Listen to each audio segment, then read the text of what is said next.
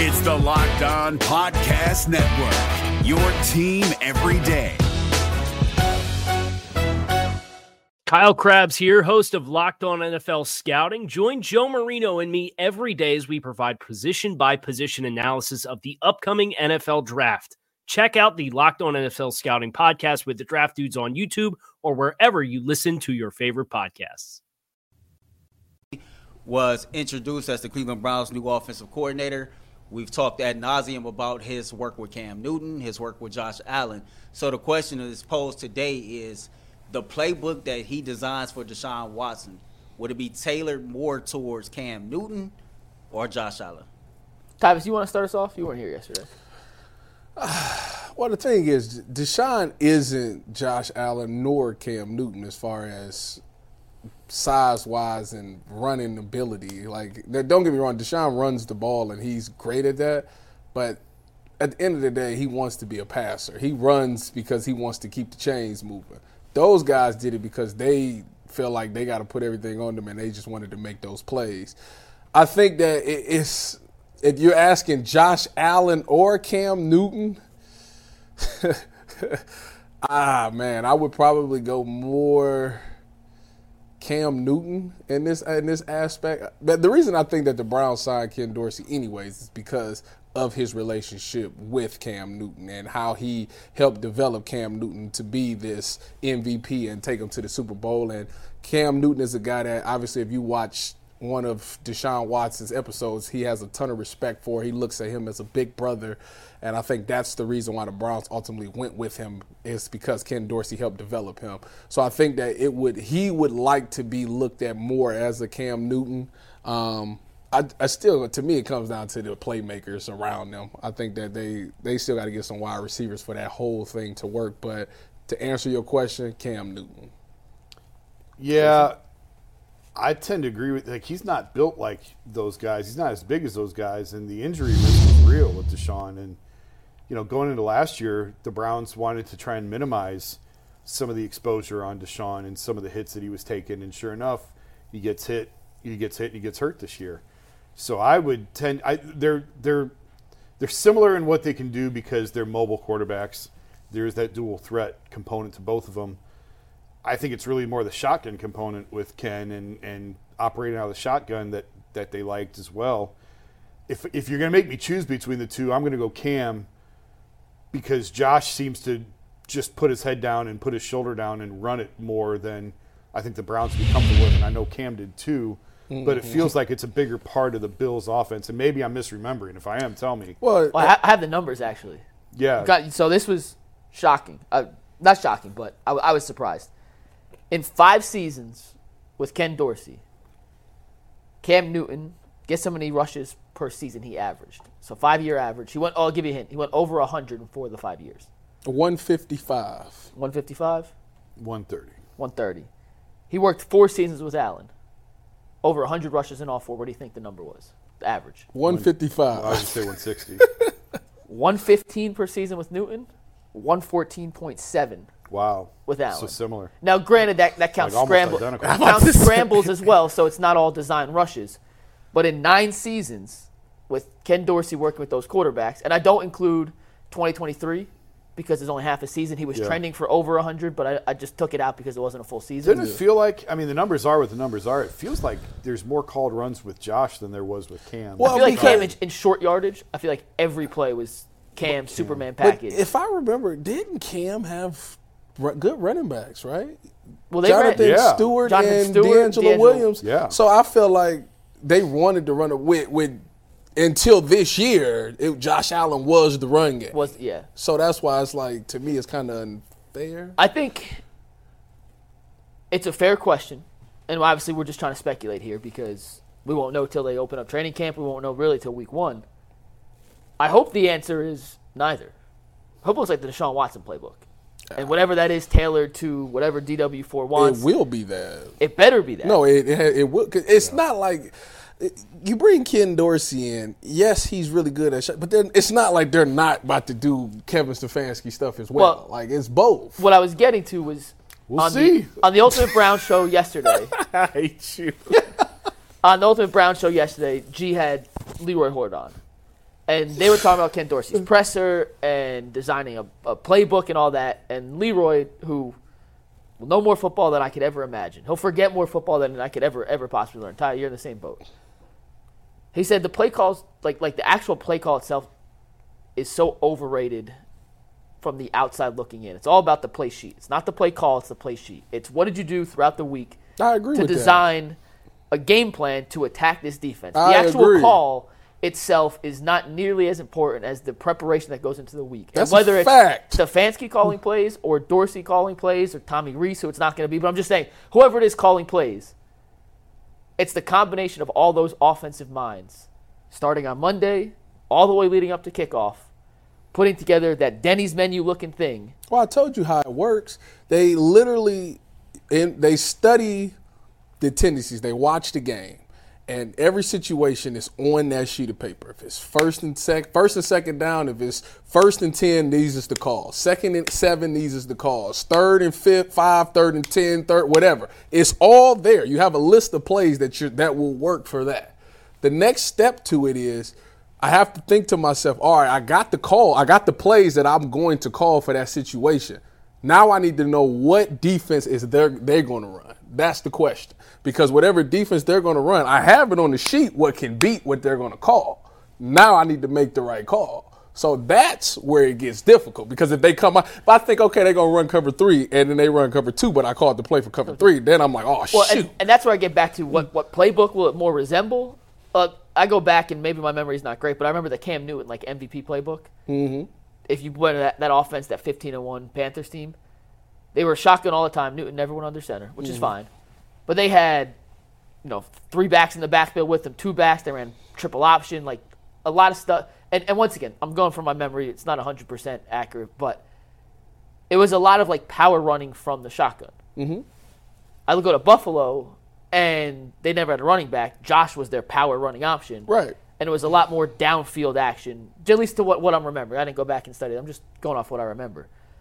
I think downfield action suits Deshaun Watson a lot more than some sort of variation of the option or running him wild like Cam Newton kind of did. But it all comes down to whatever those offensive minds in the room decide is the best way to utilize Deshaun Watson's talent. And whether whether it's Dorsey calling plays, Stefanski calling plays, whatever the playbook looks like, it's what can we do to put DW4 in the best position to succeed. I, got- I think I, I just think that Deshaun is a little bit he, he he has no choice but to be more smarter when he runs. Like he's he's going to run the ball, but it's literally just to get he wants to stay ahead of the chains. Yeah. He's one of those guys. Unlike Josh Allen and Cam Newton, that's like I'm gonna make the play happen. Like eh, I'm gonna run this and I'm gonna get us ten yards or whatever it is. Deshaun is like I might not get those ten. But calling third and two is way better than third and ten. Like that's he's smart enough to think that. So that's where he's gonna work. But he definitely is more of a down the field guy, you know. And hopefully Nick Chubb's back and they can do the power and they don't, he don't have to worry about running the ball anyways. But he definitely wants to throw the ball deeper down the field. He just got to make the right reads and, and trust that his shoulder is right. being at Ken's press conference yesterday was like watching C-SPAN. But one of the interesting things that he said was choosing the right spot. It was oh, nothing was. He'll fit in perfectly. He said nothing. But one of the the one thing I thought was interesting was kind of what you were saying. If it's first and ten, man, why are you lowering your shoulder and taking a hit? Like throw it away. Like don't take the hit on first and ten. If it's third and two or third and three, we'll do what we have to do to, to mm-hmm. keep the chains moving. But just being a little bit more strategic with where you're at on the field, what's the down and distance, where are we with the chains in terms of when are you taking hits and when can you just throw it away, get rid of it, and live to see another day. And we talked about the carries a second ago. I, mentioned four to five years with Carolina. Cam had 100 plus carries. All four full seasons with Buffalo, Josh had 100 plus carries. Deshaun's come close, but he's never had 100 carries in a season.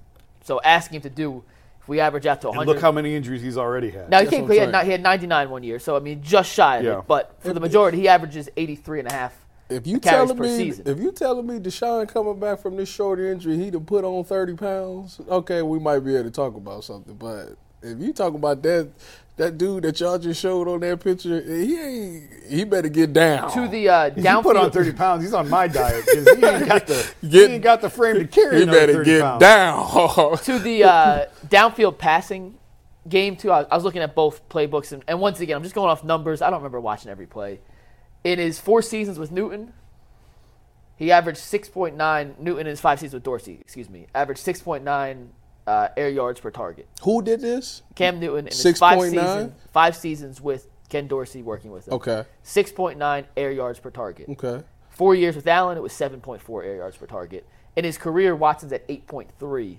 And that's because one year was significantly down. When he threw for all those yards in 2019, Yeah. it was up to 8.9, almost 9 yards a target. So if we're picking the, to answer the question, Newton or Watts, uh, Newton or Allen, which playbook, I would tend to lean towards Josh Allen's playbook. Well, the difference between who do you Al- who do you remember as as uh, Cam Newton's receivers? Who was his big time receiver? Massaquoi, wasn't it?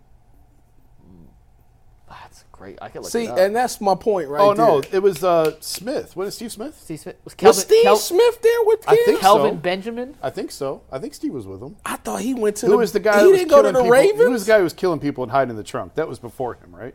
Car- Rae Carruth? Yeah, that was yeah. That's way before him. What's wrong with you? make- I was making sure. My- my- Man. I'm looking up. I'm looking up. Well, I, you know what? Steve Smith might have been with him early Steve- in the early part of his career. These are his Steve. receivers the year he uh, won the MVP. oh, he wasn't. Steve Smith was in Baltimore.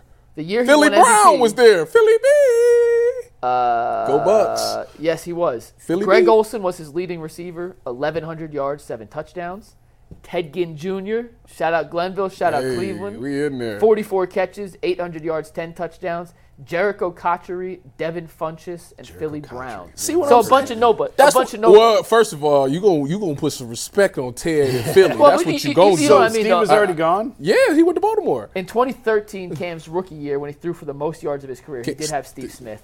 That year, he had Olsen, Steve Smith, Brandon LaFell, Ted Ginn Jr. were his top five. Brandon receivers, top four receivers. LaFell. I forgot all about that guy. And by the end of his career, just for the sake of comparison, went beginning, we did middle, his MVP season, 2017, when he left, uh, Funchess, McCaffrey, Kelvin Benjamin, and Russell Shepard.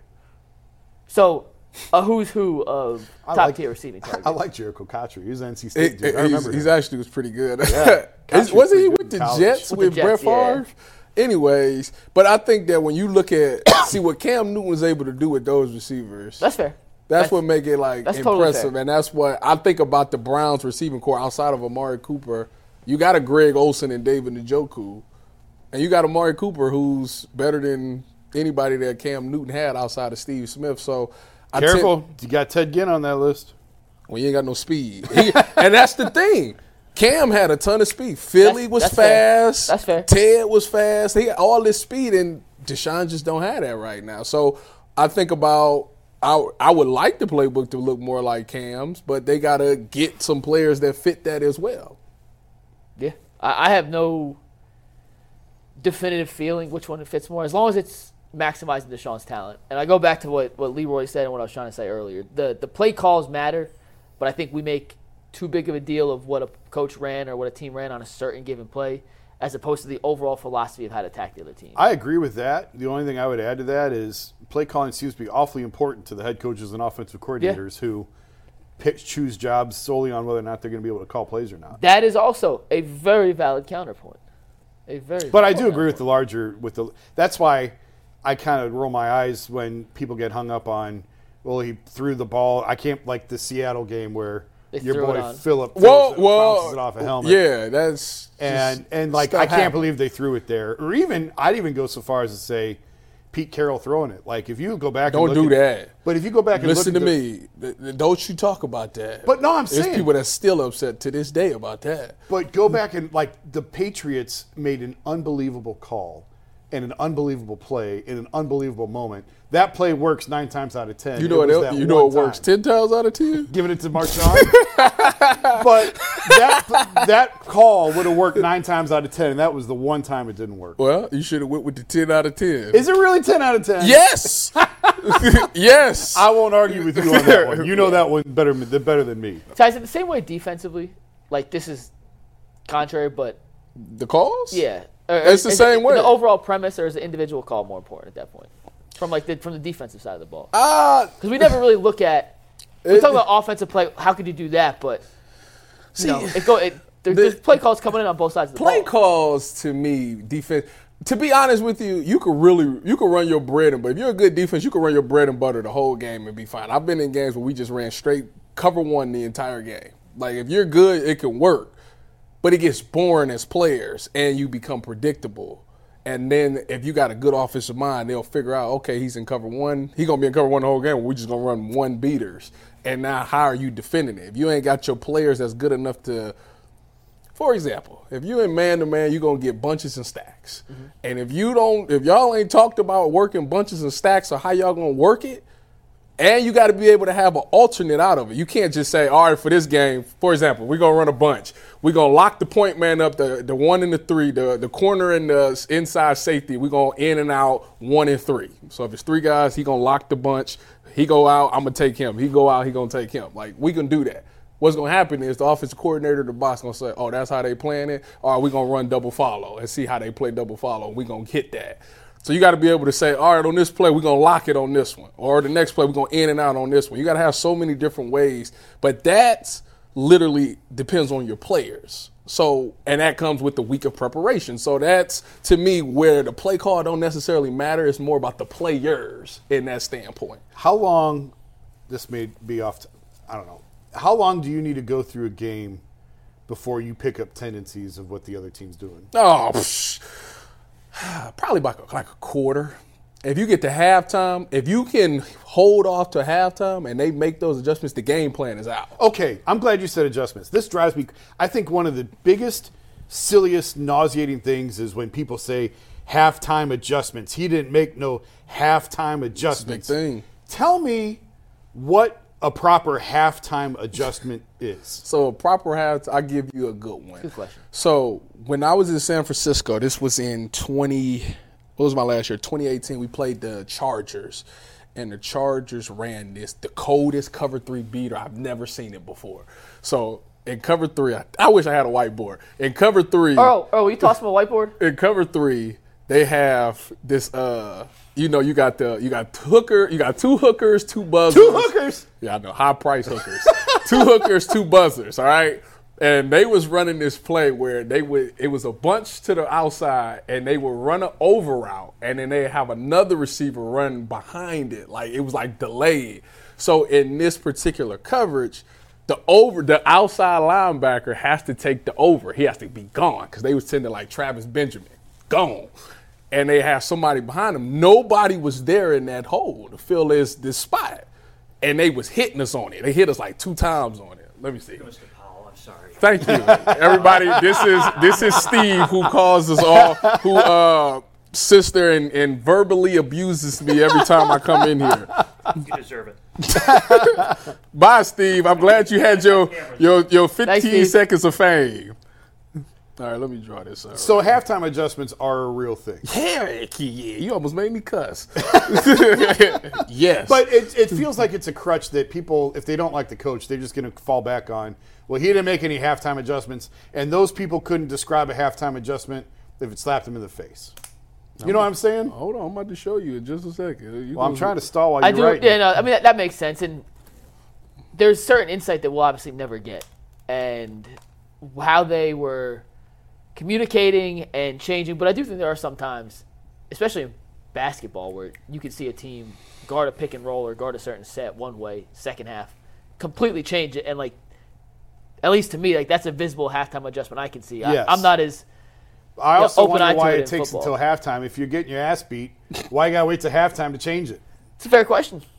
well, question. Because the, the I would gonna funniest tell you why. Because some people can't handle in the game adjustments. It- believe it or not, a lot of there's not a lot of smart guys that play.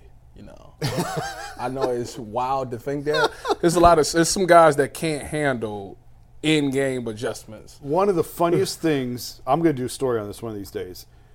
I think I've joked with you about it. We're sitting in the press box, and it's halftime, and all these assistant coaches go sprinting down the hall, run in the elevator, and go down.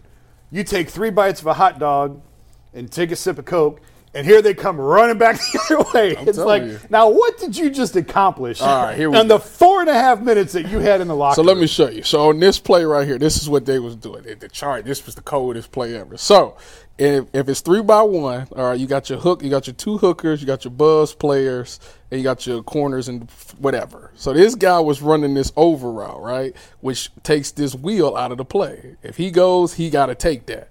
They was sending this dude on a delay right behind it and we had nobody hmm. here because this guy wasn't taking it. This guy was all the way over here because his running back would flare out like this, and he was going up the field. So they kept hitting this hole, and they was getting like 20 yards. I was like, "What is they running?" So we had to get to halftime, and they had to tell them like, "Hey." You need to kick it over. You need to be responsible. He gonna run this delay. You need to see it and be over, be responsible for that because it was killing us. And if we didn't get to halftime, we would have never seen it. So there you go. That's a perfect example. Is that something the coach needs? Uh, I know we got to move on in a sec, but that's that something the coach needs, like two minutes to sit in the room by himself? he probably watch the tape. He had to look at it. You got to look at that surface and be like, "What is going on?" Well, that's the thing that's also changed the game is I've noticed it. As soon as the Browns come off the field, as soon as the drive's over, somebody's handed a surface to Kevin. you have to see it. and and Kevin is not even like he's got his back turned to the field and he's going through everything they just ran so he can see the schemes and the coverages. I assume the same things happen in defensively. Yeah.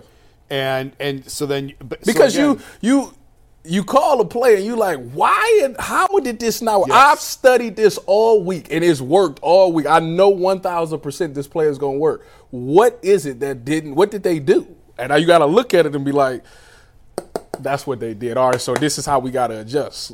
Same thing with like Amari Cooper drawing routes up in the dirt. He, all week he said, we, "I'm gonna get double teamed." I don't know how they gonna double team me. They might in and out me. They might high low me. I don't know. He gets to the game. He sees, okay, this is what they doing. Let's run this, and this should work. And Deshaun throws in a perfect deep ball. Next thing you know, it's a 52-yard completion down to the Cardinals one. Browns. so why aren't more play. teams running that play? because you put it on. So this is the thing: when you put it on film, Then you teams are going to run the play until you stop it. Yeah. We stopped it the next game. We figured it out, and we we stopped it. So once you stop it, they be like, "All right, it's over with." They figured it out and they throw it On out. to the next. Yeah. So like offensive. Co- last thing I know we got, but offensive concepts one week in, stop, don't use them again, or just pull them back? out Uh, of it your back depends. pocket? It depends. What lit- it's a copycat league. So what they literally do is they find out what beat you. What did you struggle with the week before, and they're gonna say, "All right, we're gonna install that in because to see if you fixed it. If you fixed it, then we'll take it out. But if you didn't, we're gonna hit you with it all game. So that's pretty much how it works. I, I have to ask one more on Yeah. this because I was I was surprised. They kept going on tight shots on Kyle during the NFC title game when his play call like you could see the whole play sheet. Mm-hmm. Is that a problem?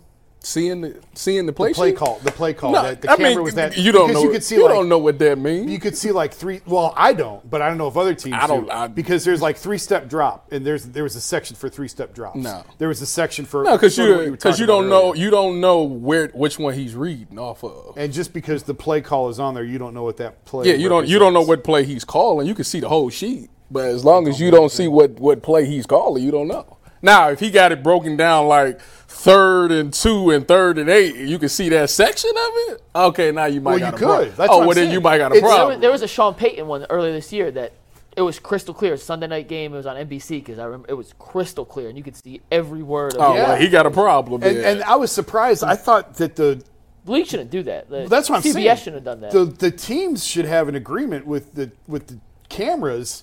You can't go tight on the coach when his play sheet. I agree. Is that evident? But also they don't do but a very I, good job. But hiding also it. defensively, I, please get a z- zoom up in on Because it. if you're if you're a coach in the box, or if, You can know, see it. Yeah. you can see it. You got the TV. You can look right at it. What he calling? Oh So- yeah, they running this. We gonna run cover two, y'all. That, that's cover two display.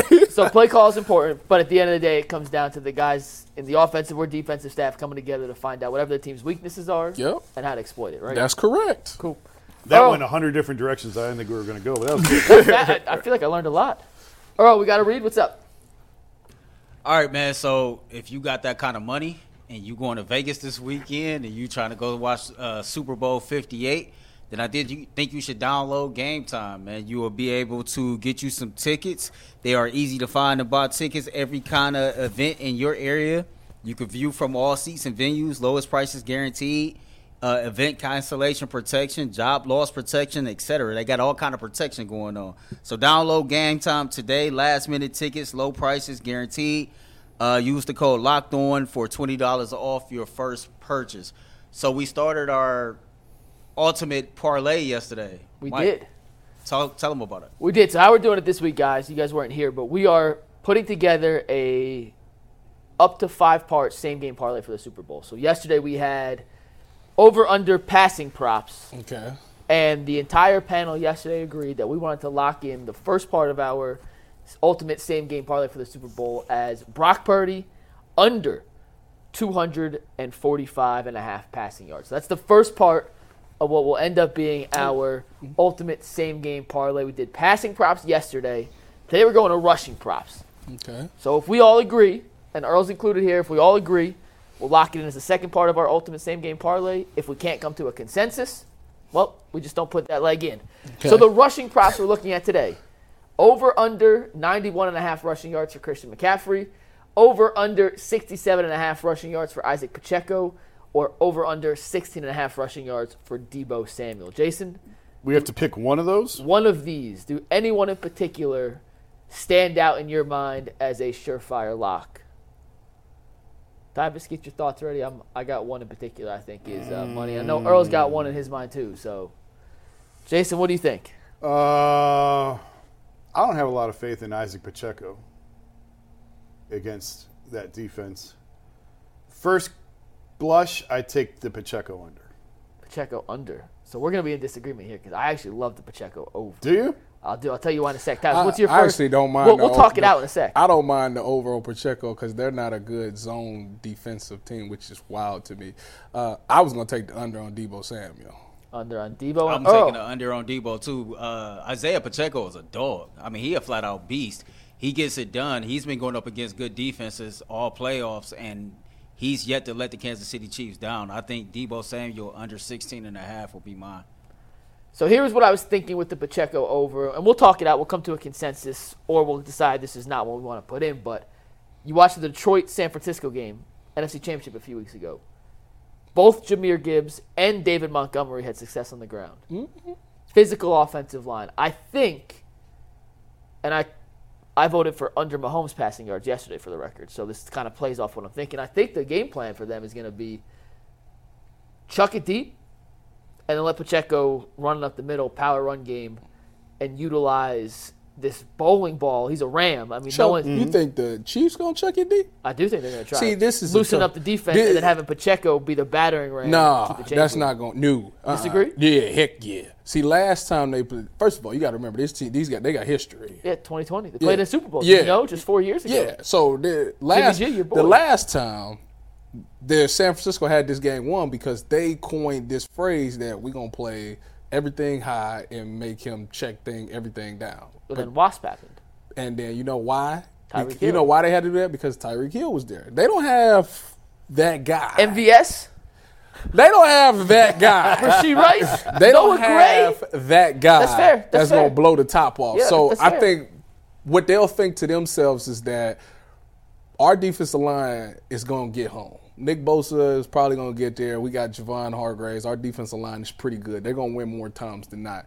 So we need to get the so in their mind, the Chiefs' mind, they're gonna think they don't have enough time to run those deep routes because they don't have a lot of guys that run deep route that's So they're gonna fast run the ball. So they either gonna run the ball or they gonna throw quick passes. yeah, essentially. Well, either way, now don't get me wrong. They're gonna throw some deep ball. They're gonna try to Yeah. get some protection and try to run some stuff, and it probably be Kelce or Rashee Rice, but it ain't- that's not gonna be the game plan. I don't think. Jason, what were you, what were you thinking? Well, the Deebo one con- scares me because all you need is one. One just- run. That- that's what need scares me about that one- too, yeah. he just needs to pop one end around or something, and that's off the table. So I, I that one makes me nervous. You could probably convince me to go the over on Pacheco. I just at first glance, I didn't do my homework. I didn't study this. I just I think the 49ers are so good defensively, and Mahomes is going to control that game. I don't know if there's going to be a lot of opportunities for him. That's that was my initial reaction. What if they're up, and in the fourth quarter They got to run it. run I don't. It, I don't think it's going to be. I, I think it's going to be a one-score game pretty much throughout. I think it's going to be a great game. I, I, I, I don't know. What do you think? I think it's going to be. This is not going to be a two score, run the clock, fourth quarter game. I agree. It's gonna be one of them games. This game right here is gonna make or break Kyle Shanahan. He loses this one. He already went Tough up big and lost him twice, and he's gonna lose the third. It, it, it just ain't gonna happen for him. So What's funny is he none of us he going all out for this one. I, I it's definitely gonna be a close game. none of us mentioned McCaffrey. What was your take? I, I thought it was a perfect number. I don't, I don't feel think- I don't feel good either way about McCaffrey in that. I don't I don't think he's gonna get hundred. I think he get hundred total yards. His, but I don't well, think that's he the thing. His ability rushing. to catch passes out of the backfield makes him such. That's why I don't think it's gonna be 90, 91 in rushing. I don't think he's gonna get ninety one rushing. But he also all it takes is him to break one. One. Yeah. That's what's dangerous about And he these. does it all he does it often, so well, if we can't come to a consensus, then we just don't we don't lock it in. The whole point is if we all agree on one. I mean, if you We lock it guys you guys have studied this more than I have. If you guys all feel strongly about the Pacheco over, then I'll concede. But I just Earl, how do you feel about the Pacheco over? I like it. I, I mean, I just said it earlier. Like, like Pacheco is a dog. Like he let me hold on, let me look at what did what did he do he been balling all playoffs. I gotta see let me see. When you say balling, let me see what you talking about. Give me two. Like I, I think honestly, he's had combined over like 72, 73 yards in every game in the playoffs. So that ain't balling. he to literally had 20, 24 carries for 68 yards against the Ravens last week.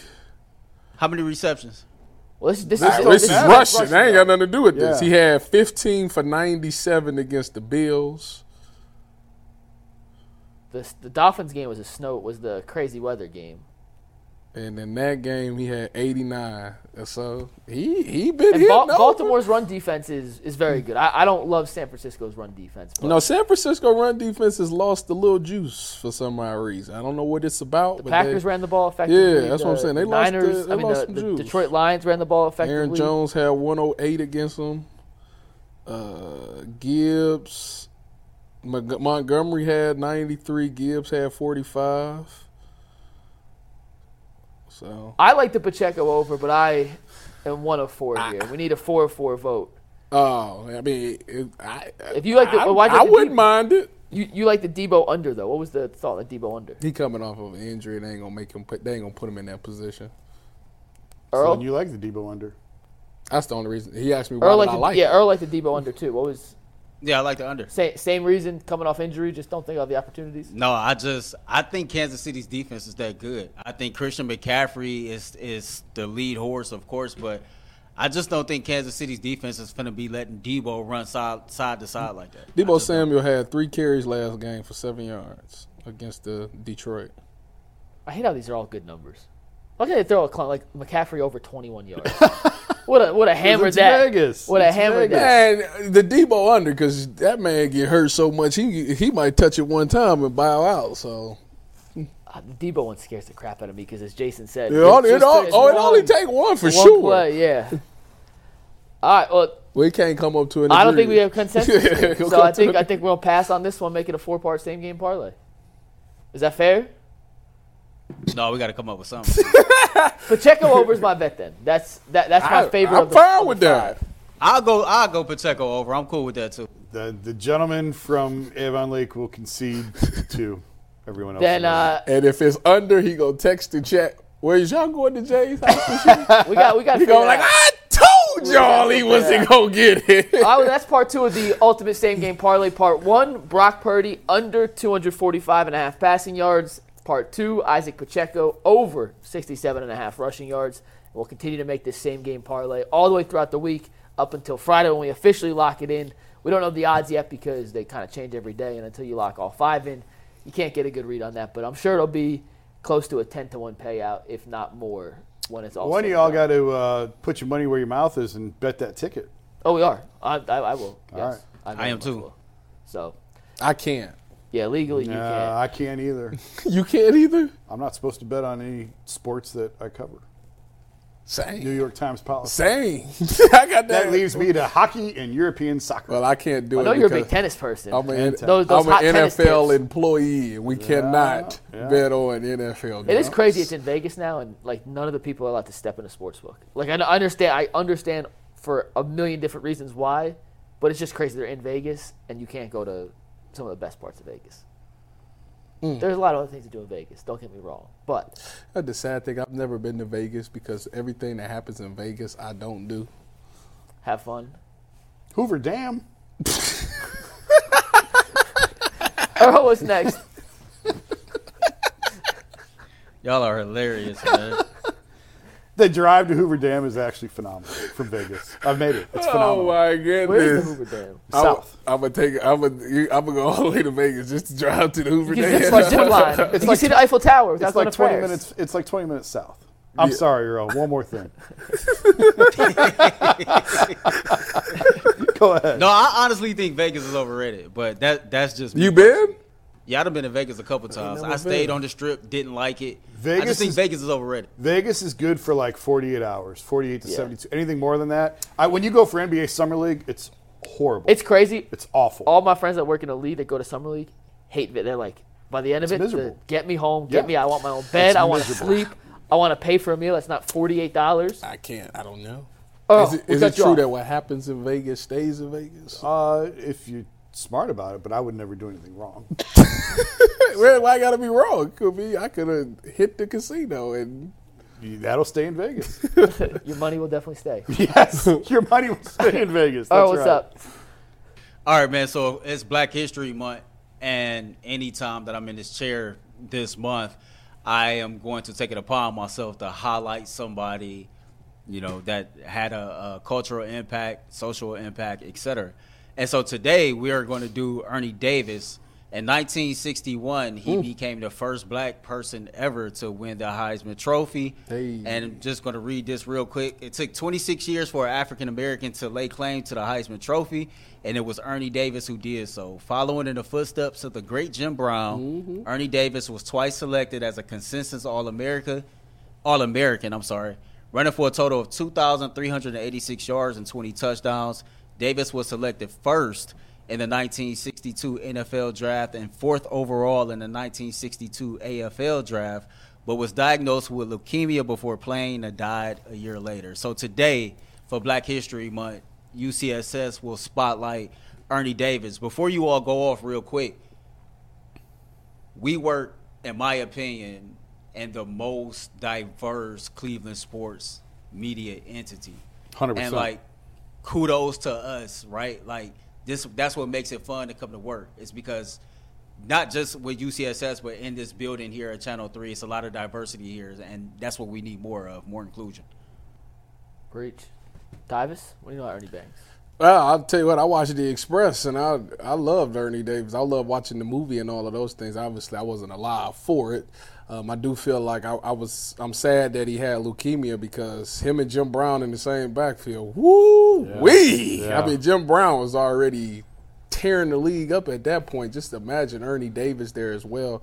So I felt we got robbed in that. But you know, he had a really good career, especially at Syracuse, and having to overcome some of the things he had to overcome. You know, first of all, you get to Syracuse, Jim Brown was the man. Yeah. And you come in and they right off the rip give you Jim Brown's old number. Yep. So that's like a lot to f- live up to. Big shoes to fill. Yeah, pretty big shoes to fill. And he did it and even got the Heisman, something that Jim, even though Jim Brown probably should have won it, he ended up getting it and breaking that barrier down for doing that. So, you know, that was great. He also dealt with a lot of stuff back at that time, just being a black dude. You know, you, you know, y'all know how it is. And he kept his mouth closed, didn't really stir up anything, had a good career, broke barrier, barriers down, made it possible for young African Americans to have somebody to look up to and be like, look, well, I can win the Heisman. You know, I, even though I'm black, I can win the Heisman. He was able to to make young kids feel they have the right to do those things. So he's an he's a he's a pioneer in this thing for me, and I just sure wish he had a chance to play for Cleveland. I was reading about him this morning, and there was a banquet. I can't remember now. It might have been a Heisman banquet. There was a banquet dinner for the entire team that was invited to. And he had to sleep in the basement. Well, they had they basically told him, well, you can eat, but you got to leave before dessert. All all the black players have to leave before. Guys, that wasn't that long ago in our country. Yeah, it really wasn't. When you think about it, like I was during our you know it was during our parents' lifetime, mm-hmm. and to we got a long ways to go, but it's it's it's it's unbelievable the history that we come from, and the way that we treated people not that long ago. Yeah. And that that's just the older I get, the more I I think I appreciate things like this and the conversations like this. Of I can't I can't imagine somebody telling G and you and Earl, hurry up and eat that steak because you got to go. I don't think. Well, first of all, knowing G, Tyvis, and Earl, it wouldn't be just that type of conversation. I'm sitting there right now. it wouldn't just be said like that and think that that's just gotta be the end of it. I would just tell you, knowing them and knowing myself. Yeah, okay. And thank God that it's like that, that you can say that now. Oh, yeah. But to be in 1964 and to, Yeah. It's unbelievable. I mean, I watched, like I said, I watched the movie, and like I said, I don't. It's obviously it's a movie, but it was something that they were. They stayed at a hotel, and they made all the black. I think it was him and like two other black dudes had to sleep in like the basement of the hotel and stuff like that. Yeah. Then they was playing a game in the south, and his coach kept taking them out on the goal line. He would run the ball down to the goal line, and if he didn't score, they'd take him out and put the, the white kid in so he could score. And he was like, "Why are you doing that?" and he was like, "We- "That don't fly down here in the south." And he like took it upon himself to not come out the game and run it in himself, and it was fine. Like, I first want to shout out Earl, by the way, for doing this, and it, I think it's the second time we've done it now on UCSS, but he's been doing it all all month Yeah. on his Twitter account. So if you're not following Earl, make sure you do it because he's really enlightened or, or brought a light to some influential and extremely important figures in our lifetime. And one thing with Ernie Davis, sort of two things that kind of stood out to me. One, talk about a recruiting director of Syracuse back in the 1960s. How about Syracuse? Yeah, as first the- off, how about Syracuse being competent at football, first and foremost. Second off, how about that recruiting director hitting on back to back dudes? And I was curious, like what what did a Heisman season look like in 1961? that's a good Do question. you have, I have the stats right here. Do you, we look at the season, 2,000 yards rushing, a Some million people, touchdowns. They get that in a What do you think a, a Heisman season for Ernie Davis in 1961 looked like? I mean, like? they didn't even play that many games. he played 10 games. I would In that season, how many yards did he have? Yes. I would guess a thousand, but probably not much more than that. I would say 1,100 yards, 10 touchdowns. He rushed for 823 yards, caught 100 and uh, rec- caught 157 receiving yards, had 980 total yards and 14 touchdowns. Not even a thousand. He had a thousand the year before, 1,018 his sophomore season, but four fewer touchdowns. It's crazy. How And it's crazy because they just ran the ball back then. That's what- too. it's They just- just ran into each other. That's Yeah, all they it did. just- it- it was just 22 guys hitting each other, fall forward three yards, get up and do it again. it feels crazy, but like he was the first African American Heisman winner. Yeah. and in, in a season where the numbers by themselves with and I have no con I didn't watch football. I was not even a twinkle in my dad's unborn eyes yet. at that point. my dad wasn't even born in 1961, but like really? Your dad wasn't born in 61? 62. So right, Man, I'm old. you're not. you are. My parents, were- my mom was born in 56. My dad was born in, that's a whole other story. I, I learned his family history at Christmas, and that's that's you can tell that story in your own time, Jay. That, that's not something you probably want to share here. That- I was very confused. I'll just leave it at that. But Earl, once again, kudos to you for highlighting this stuff, and we all as a community should should do more to make sure these stories, these voices, and everything around what makes Black History Month what it is heard. Yeah, for sure, man. Like, uh, like the history is important, and just to hear, like, you know, a lot of what Jason said, like, you know, there's a lot of people like Jason Lloyd out here, and I think sometimes people of color give too much attention to the toxic people who don't want to see this this country continue to move forward. Like, we all need each other. You know what I'm saying? Like, the number one obligation here on earth is to spread love, no matter what your race is, what your gender is, what your creed, what your religious backgrounds is, etc. Like it's just that simple. Yet somehow, some way, we fail at that more often than not. So, you know, I know I can be better. I'm pretty sure it's a lot of people that will take accountability and say that they can be better in that department. But if we just learn to spread more love, we'll be all right as a country. We got any super chats, Earl, to wrap the show up with? Yeah, we got two of them. Perfect. Uh, Halim Yusuf says Jay's overreaction to the Dorsey's press conference is silly. The fact that the O was better with Flacco shows that AVP didn't know how to use Watson's skill set. Stefanski needs more tools in the arsenal. what? I think at- at the basis of that, yeah, they need more weapons. I'm not sure I agree with the AVP other part, didn't but know how to use Watson in the offense. That's what you took from. No, I'm just talking about the last part. I think we can all agree they could use a couple more weapons. I was just choosing to ignore the first part. Yeah, the first part. That, that, that don't. I don't understand that. I don't understand that.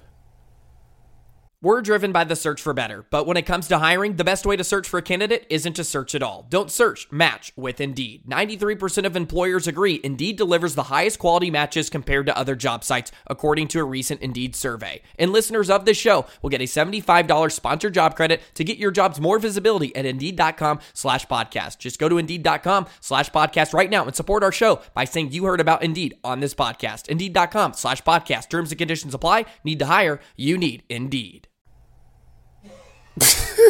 Say it, Tyvis. Everybody love AVP. Like he, I don't understand why you would think he didn't know how to use Watson's skill set. Because you know what it is? When a guy's here, he's the best and he's the smartest, and no one can do it better. And as soon as he leaves, he's trash and didn't need him anyway. But That's the typical mindset. he literally, he was the quarterbacks coach. Did you ever work Yeah. with AVP in any of your crossings? I know offense, defense, but you were on the same team that AVP was. No, Okay. I don't think. Yeah, no. Heck no, because I remember that. I worked with Mike McDaniel. I worked with uh the dude. Did you know the dude who's the Carolina head coach? You know he was the wide receivers coach in Seattle when I was there. I did not Yeah. realize. I was looking at him when he was on the sideline with Baker. I'm like, dang, that dude looks so familiar. Wait, do you guys know about the book he wrote? he wrote a book. Okay, Earl, please Google this to back it up. He wrote a co-authored a book with his wife, admitting to being a terrible husband, an alcoholic, and cheating on her, and how they found a Yep. happy marriage again through faith. Oh yeah, he. He used to. So when on Saturdays, you know, because you, can't do go to church on Sunday, so they bring the chapel in on Saturday nights. Called it Saturday night. Get your heart right. And Russell Wilson always ran the thing, and he would always be in there, and he would just all. Seattle was like the best like religious side where they everybody was just religious in there, and it was a good experience. But he was always in there. He'd be crying, emotional about the stuff. He would always open up and talk about how he was a terrible husband and stuff like that. Real genuine dude, man. Real good dude. I just think co-authoring a book with your wife about that is I mean, cruel and unusual punishment. Not saying anything he did is right. Like that's you should never do that by any means. But yeah, he but he he was a good dude. I, that's why I, when I looked, I'm like, man, he looked like the dude from Seattle. And then he got the job. When I did some research, I'm like, yeah, it is. I was talking, to, I was talking to Sherm. I'm like, Sherm, ain't that the receivers coach? He like, yeah. It's like, man, life comes fast, man. So many people I've worked with as far as whether they was quality control, scouting, just position. what was Mike coach. McDaniel when you were OC, was he he was OC in? in San Francisco. Okay, I just I, all these guys have gotten head coaching jobs. Crazy. And they're all like, I used to coach Tyvis Powell. I'm sure they're saying the exact. I mean, same thing. listen, when you look at their resume, it's the first thing. Like, you know, usually they put their name and where they went to school. I coach, Coach Tyvis Tyvis Powell. Earl, what's the second super chat? I don't know if y'all know he the man. I don't go nowhere without somebody saying, "Hey, I know Tyvis." No, no, no, no. That's You know McNu- Tyvis? that's McNuggets on this show. And Not true. McNuggets is the the most popular one out of everybody. Not true. No, that that might be fact.